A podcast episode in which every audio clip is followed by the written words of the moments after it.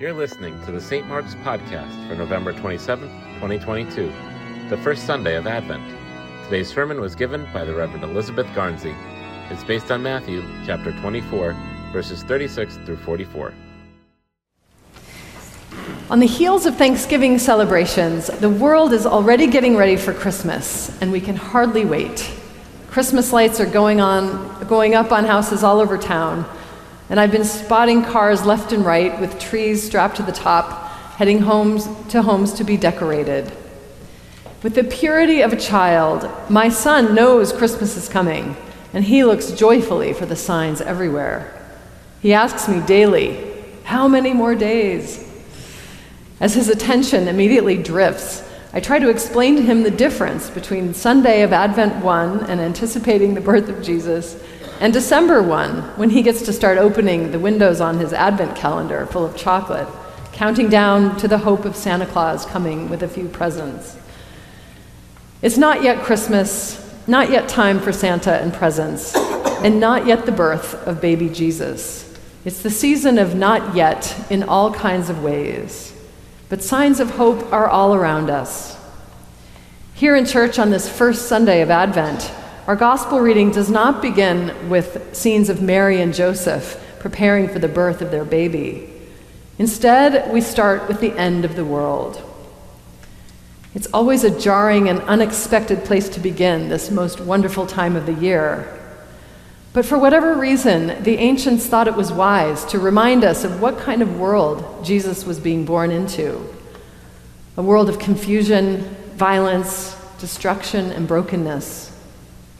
Very much like our own world. These words of Jesus in Matthew remind his disciples and us about the present world, how easy it is to go numb to our calling to keep awake and to close our and, and to close our eyes in fear rather than to look for and expect the Lord to come to us in the midst of the crises and concerns of our time. Jesus uses the story of Noah as a metaphor, Noah being the one who was paying attention to God's presence and involvement in the world, as opposed to all those who were going about their business without a thought of God. They knew nothing, is the phrase, and were swept away when disaster came. For us, when we get swept away by the fear and confusion of our time, we are in some sense closing our eyes to the counterforces of love and healing and hope that are also our present reality and everywhere to be found. But Jesus says to keep awake. God always comes to us in unexpected ways and at unexpected times, not to destroy the world, but to heal us and transform us and restore us to life. It's unfortunate that this passage has been read in so many traditions with our destruction in mind and not our healing and transformation. For all time and in all ages, groups of people from tribal communities to mainline religions to millennial cults have anticipated the end of the world. Apocalyptic religions everywhere hold theories on what it will look like when the end comes. Some say violently, some say with a whisper. Odd as it may seem, the Christian faith is well within the definition of an apocalyptic religion. Our tradition, too, proclaims a future endpoint to the linear timeline when our fallen and broken world will be restored into perfect union with God, our Creator. And there are as many ways of imagining what that endpoint will look like as there are denominations of the Christian church. But the word end in theological terms can mean either a finite end or an ultimate reality, such as the sense of a highest good or purpose. Jesus, in his full humanity, embodied for us an end or purpose of a human life lived in harmony with God. And through our own transformation into the way of Jesus, our life of Christian discipleship calls us towards that same unified end a life lived in harmony with God. We may not be there yet, but we must keep awake for every opportunity to align ourselves with that end. The passage we heard from Matthew just now is one of the most frequently cited by people who subscribe to a theory of a coming rapture. You were warned. I was going to talk about this. They envision some being taken up into heaven and others being left behind. In this week's episode of Revved Up for Sunday, our podcast, we discussed this theory and how none of the three of your St. Mark's clergy buy into it, even though two out of three of us were deeply exposed to it as children. That episode garnered a more energetic response than any other episode we've recorded to date. And this reveals to me at least two things. One is that we have a much broader listening audience than I thought we did. And second, the rapture theory is alive and well.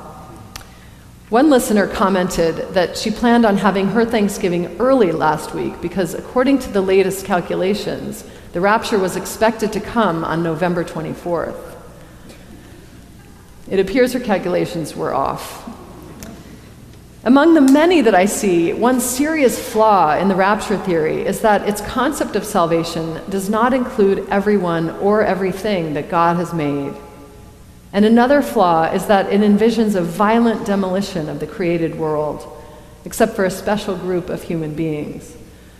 But the arc of the Bible story, from beginning to end, from the Old Testament to the New Testament, paints a radically different picture of God's love for all aspects of the created order. And it points to a call on God's people to care for it with the same level of concern. The earliest prophets speak to the reality that our relationship with God is bound up in our relationship with all the rest of what God has made.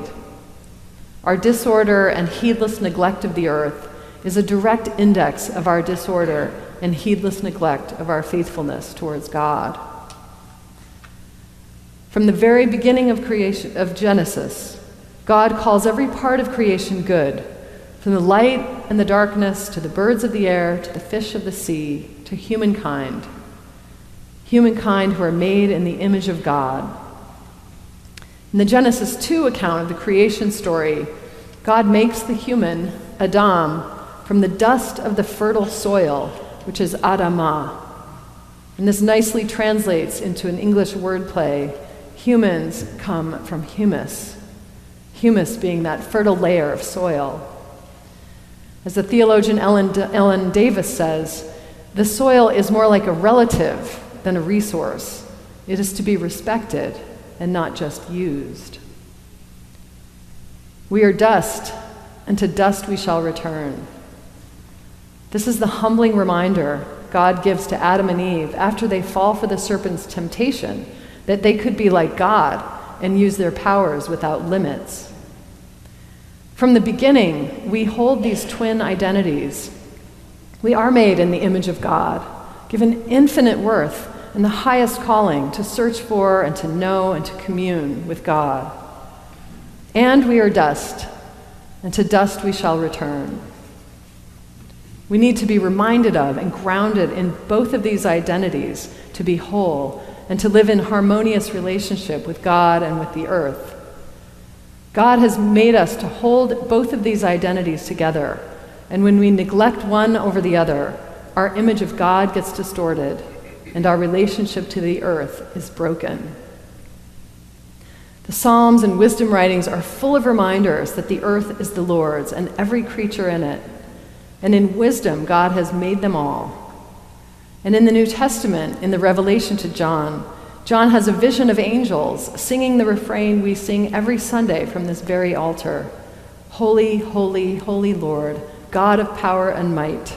Heaven and earth are full of your glory. The word rapture is rightly defined as taken up, and its basic meaning is in the sense that our attention is taken up. To be rapt is to give total attention or to show complete involvement in something. And it's a spiritual truism that the thing we pay attention to is the thing that will grow for us. Second coming rapture theorists contort the rapture into something literal, where whole persons are taken up to the point where cars will veer off the road when their drivers are suddenly raptured at the second coming of Christ. This is an aberration of all that Jesus embodied and stood for in his life and message of radical love and inclusion. To interpret literally rather than spiritually, his image of two laborers working in a field, one being taken and one being left, and two women grinding meal together when one is taken and one is left. Jesus always speaks first and foremost to the hearts of his listeners with an intention towards our inner transformation. If we read this passage through this, this lens, the lens of the heart, we can see how we ourselves or, or those closest to us are easily raptured, easily taken up or swept away by the latest fear mongering message or life altering crisis of our times. Instead, if we keep awake and give our whole attention towards becoming completely involved in the desires and the heart of God for all God's creatures, we form a different frame of reference for what it means to be taken up or raptured by the signs of the times. The word rapture is also used to mean intense wonder and exaltation and joy. I don't know who in their right mind could find wonder and exaltation and joy in the idea of a violent end to all things, where a few are saved and the earth itself and most of its inhabitants are left behind to burn. This has nothing of God's love and mercy and grace in it, and nothing of God's justice for the whole earth and the teeming, countless embodiments of God's glory that inhabit it with us. It is we who burn the earth down, not God, its loving creator. Jesus was born into such a world and gave his life for it so that we could come to see that no amount of violence will bring us peace. He was born in such a world and gave his life for it so that we could see that God brings life even out of death as the creative force more powerful than any of our powers of violence or destruction. This is a season of not yet, as we continue to long for and anticipate the repair of the world it's the season to keep awake and to give our rapt attention to all the ways that we can join our hearts with God's in love for one another and for all creation. Do, let's not let our hearts be taken up by the many crises and pains of our lives, but rather keep awake and watch for God to appear where you most long for his appearing. What is it that you are waiting for and watching for? Be rapt with this attention for those things and expect the wonder and exaltation of joy and joy of God to be born in you. You